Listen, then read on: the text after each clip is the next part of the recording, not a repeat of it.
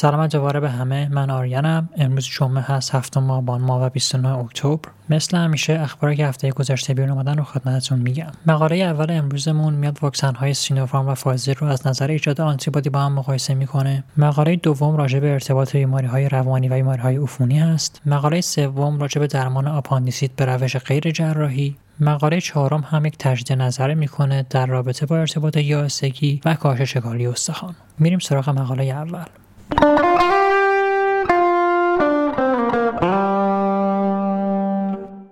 مقاله اول امروزمون واکسن های فایزر و سینوفارم رو با هم دیگه مقایسه می‌کنه. از نظر تواناییشون در ایجاد آنتیبادی های محافظت کننده. خب اگه خاطرتون باشه توی قسمت های قبل چند بار پیش اومده بود راجع به این موضوع صحبت بکنیم که نمی‌تونیم واکسن های مختلف رو به راحتی با هم دیگه مقایسه بکنیم. علتش هم این بوده که توی مطالعات مختلف اینا بررسی شدن. یعنی مطالعه که واکسن فایزر توش بررسی شده تفاوت داشته با اون مطالعه که واکسن آسترازنکا توش بررسی شده. و برای همین اعداد دقیقا با هم دیگه مطابقت ندارن که بخوایم بگیم اگر این بالاتر بوده فقط به خاطر واکسن بوده. ربطی به تست نداشته ربطی به پروتکل‌های پژوهشی نداشته ربطی به جمعیت نداشته. حالا ولی اینجا دیگه این مشکل رو نداریم. یعنی با یک مطالعه مواجه هستیم که همه چی یکسان هست تو یک جمعیت صورت گرفته تو یک کشور بوده با یک پروتکل بوده با یک تست انجام شده اندازه‌گیری آنتیبادی ها و توش واکسن سینوفارم با واکسن فایزر مقایسه شده. مطالعه توی افراد اردنی انجام شده بوده که هر دو دوز واکسنشون رو دریافت کرده بودن با فاصله 21 روز. اندازه‌گیری آنتیبادی ها هم 6 هفته بعد از دریافت دوز دوم بوده. از جمعیت 288 نفر که شرکت کردن 141 تاشون واکسن فایزر رو گرفتن 147 تاشون واکسن سینوفارم رو. قبل از اینکه سراغ نتایج بریم این رو بگم که من در مورد IgM ها اینجا صحبت نمی کنم فقط راجع به آی جی جی صحبت می کنم اگر هم کسی اطلاع نداره از علتش یا یادآوری می کنم که ما چند نوع آنتیبادی توی بدن داریم. اون دو که بیشتر از همه میشنویم IgM هستن و آی جی جی که IgM توی محافظت کوتاه مدت نقش داره ابتدای مواجهه با بیماری و واکسن ایجاد میشه. اما اون نوع ایمونوگلوبولینی که تاثیر داره توی دراز مدت و افراد رو محافظت می‌کنه که ماهای بعد سالهای بعد به اون بیماری مبتلا نشن نوع G هست. که وقتی می‌خوایم واکسن ها رو بررسی بکنیم تیتر این نوع هست که اهمیت داره در دراز مدت.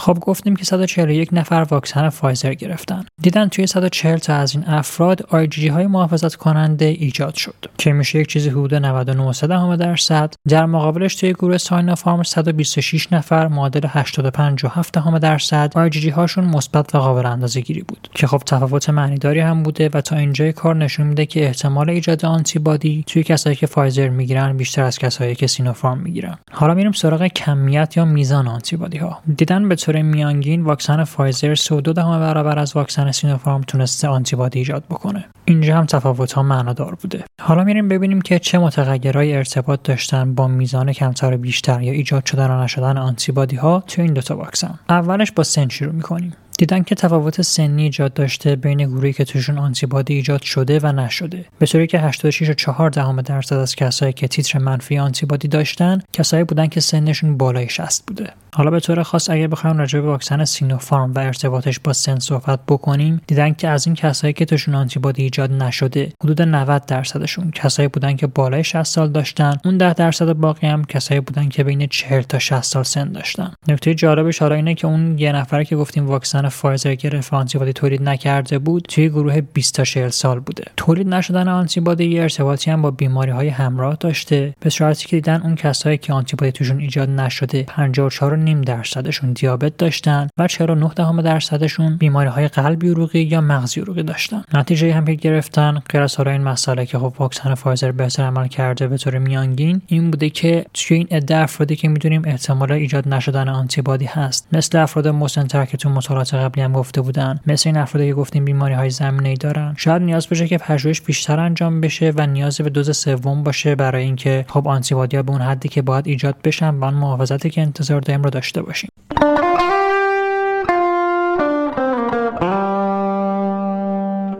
مقاله دوم راجع به خطر بالاتر بیماری های عفونی صحبت می‌کنه. توی کسایی که اختلالات روانی دارن. خب اینجا با یک مطالعه مواجه هستیم که کل جمعیت بالغین کشور سوئد رو بررسی کرده از نظر بستری شدن و مرگ توی سالهای 2018 و 2019 حالا با توجه به عنوانی که گفتم باید که این جمعیت بالغین رو تقسیم بکنیم به دو دسته. یکی دسته که بیماری های روانی دارن یکی دسته که بیماری های روانی ندارن. توی این مطالعه کسایی بررسی شدن که اختلالات روانی شدید یا severe mental disorder داشتن. یعنی کسایی که یا تشخیص بیماری های psychotic داشتن. که بخوایم خیلی خلاصه بگیم میشن اون دسته از اختلالات روانی که درک و فکر افراد abnormal میشه غیر طبیعی میشه و در واقع ارتباطشون با واقعیت تا حدی از دست میدن. معروفترینشون هم اختلالات اسکیزوفرنی به طور مثال. دسته دوم این افراد کسایی بودن که اختلالات بایپولار یا اختلالات مانیک داشتن در مورد کلمه بایپولار یا افسردگی دو قطبی اونجوری که ما توی فارسی میگیم هم یک توضیح کوتاه میدم. اون همین که شما دستی از افراد رو دارین که بهشون میگین افسرده که اکثر این افراد بیماری MDD یا اختلال افسردگی اساسی دارن. این افراد کسایی هستن که توی بعضی بازه های زندگیشون خلقشون پایین هست. یعنی احساسات منفیشون زیاد میشه احساسات مثبتشون کم میشه و خلقشون به این صورت هست که حالا یا نرمال هست یا اینکه میره رو به پایین. به این نوع افسردگی میگیم افسردگی تک قطبی که در مقابلش افسردگی دو قطبی رو داریم. افرادی که به این نوع دوم افسردگی مبتلان گاهن خلقشون پایین هست. اون حالت کلاسیکی که با کلمه افسرده به ذهنتون میاد رو دارن. گاهن اما خلقشون بالا هست به طور غیر طبیعی. یعنی اپیزودهای مانیکی رو تجربه می‌کنن که توش احساسات مثبت به طور غیر طبیعی زیاده. یا خشم زیاد هست یا نشاط زیاد هست یا مثلا بگیم سرزندگی بیش از حد. حالا اینا که من اینجوری میگم صفات مثبتی شاید به نظر بیان اما وقتی که بگیم اینا اختلالن باید که خیلی بیش از حد زیاد شده باشن به طوری که زندگی افراد رو به طرز منفی تحت تاثیر قرار داده باشن. و اینجوری نیست که حالا هر کسی که مثلا یه مقدار خوشحال بشه بگیم که حتما بایپولار هست. حالا اگر که به خود تعریف این بیماری ها و اینکه چی هستن افرادی که مبتلا چه ویژگی هایی دارن یه search ساده بکنین کلی اطلاعات به دست میاریم من دیگه بیشتر از این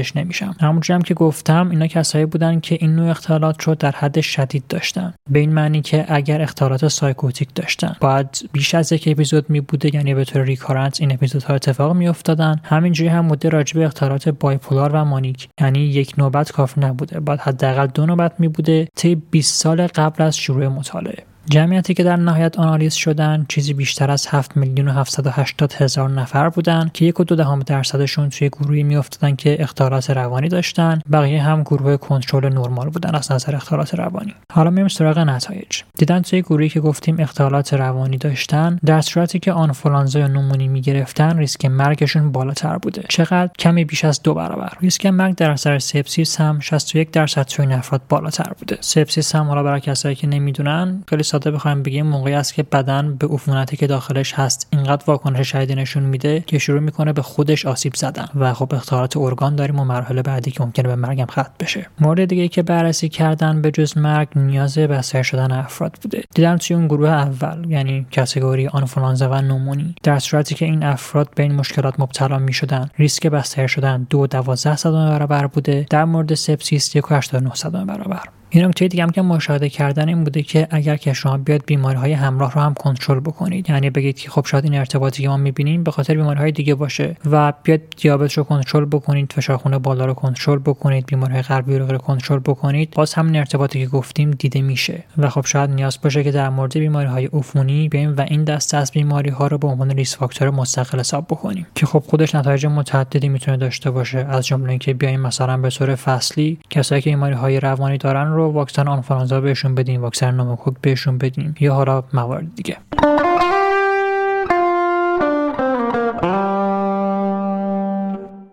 مقاله سوممون یک update ی هست در مورد مقایسه روش های درمان آنتیبیوتیکی و درمان های جراحی توی کسایی که آپاندیسیت دارن. خب اگر که در جریان این نبودین که یه عده‌ای هستن که میگن کسایی که آپاندیسیت دارن رو می‌تونیم به طور محافظه کارانه و دادن آنتیبیوتیک خالی درمان بکنیم. یک همچین گروهی چند دهه هست که وجود دارن. یعنی درمان جراحی از همون 60 سال پیش که پیشنهاد شده بود روش استاندارد بود. کسایی که آپاندیسیت داشتن باید جراحی می‌شدن. حالا طی مدت که دیگه هم گفتن که خب شاید بتونیم با آنتیبیوتیک خالی هم این درمان رو انجام انجام بدیم. حالا یک سری مطالعات خیلی قبلتر انجام شده بود که این دو روش رو مقایسه کردن و دیدن که بله جراحی روش بهتری هست. بعد از اون مطالعات اولیه که دو اومدن و دوباره به این مسئله برگشتن گفتن که این مطالعاتی که انجام شد یه سری اشکالات داشتن. حالا ایرادات مختلف بهشون گرفتن و دوباره این بحث پیش اومد و به جایی رسید که الان داریم به سوی پیش میریم که آنتیبیوتیک داره معادل درمان جراحی استفاده میشه. اگر که در جریانش نبودین یک مطالعه بوده به اسم CODA که در واقع بزرگترین RCT بوده که اومده این دو تا درمان رو با هم دیگه مقایسه کرده. توش بیش از 1500 نفر که آپاندیسیت داشتن رو تقسیم کردن به دو گروه تقریبا نسبت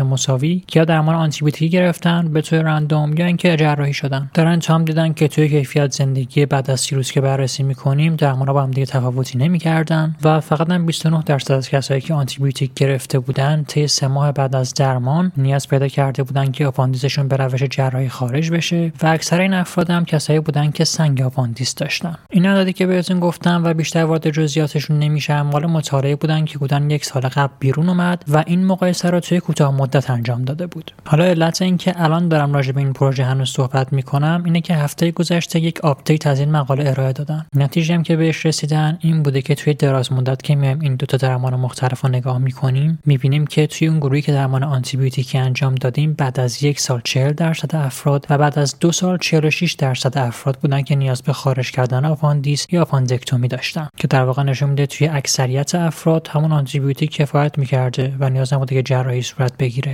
دوباره همین افرادی که توی دراز مدت نیاز پیدا کرده بودن که آپاندیسشون خارج بشه به روش جراحی اون گروه خاصی بودن که به خاطر سنگ دچار التهاب آپاندیس شده بودن. حالا من هم لینک اون مقاله قدیمی تر رو می‌ذارم که پارسال بیرون اومد هم لینک اون update ی که این هفته بیرون اومد و خب نتیجه که در انتها می‌گیرن این بوده که آنتیبیوتیکا از الان دیگه به عنوان یک درمان خط اول توی درمان آپاندیسیت می‌تونن که استفاده بشن.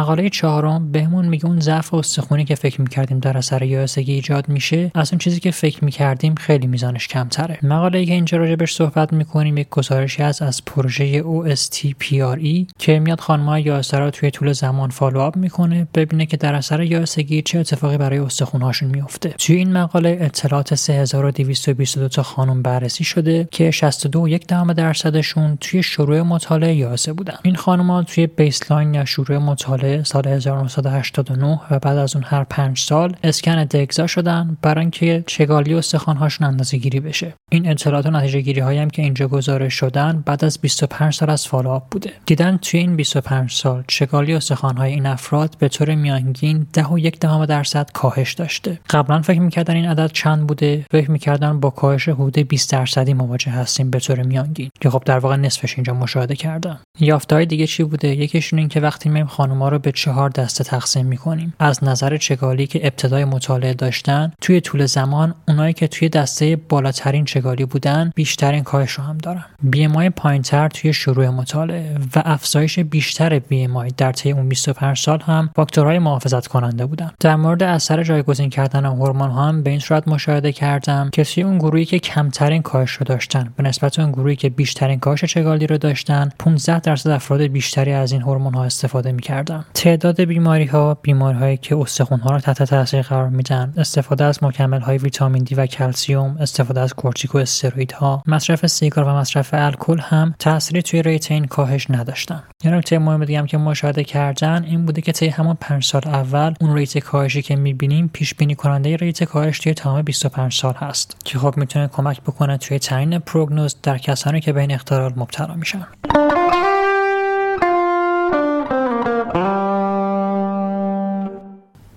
خب این اپیزودم اینجا تموم شد و مثل همیشه حرف جدیدی ندارم که اینجا بزنم. خیلی متشکرم که تا اینجا گوش دادین و مثل همیشه اگر کامنتی بذارین خیلی خوشحال میشم. فیدبکتون مهم است برام. خیلی هم مرسی که شیر می‌کنین. پادکست رو واقعا خوشحال می‌کنه منو و حرف دیگه هم نمیمونه. تا دوردی دیگر بدرود.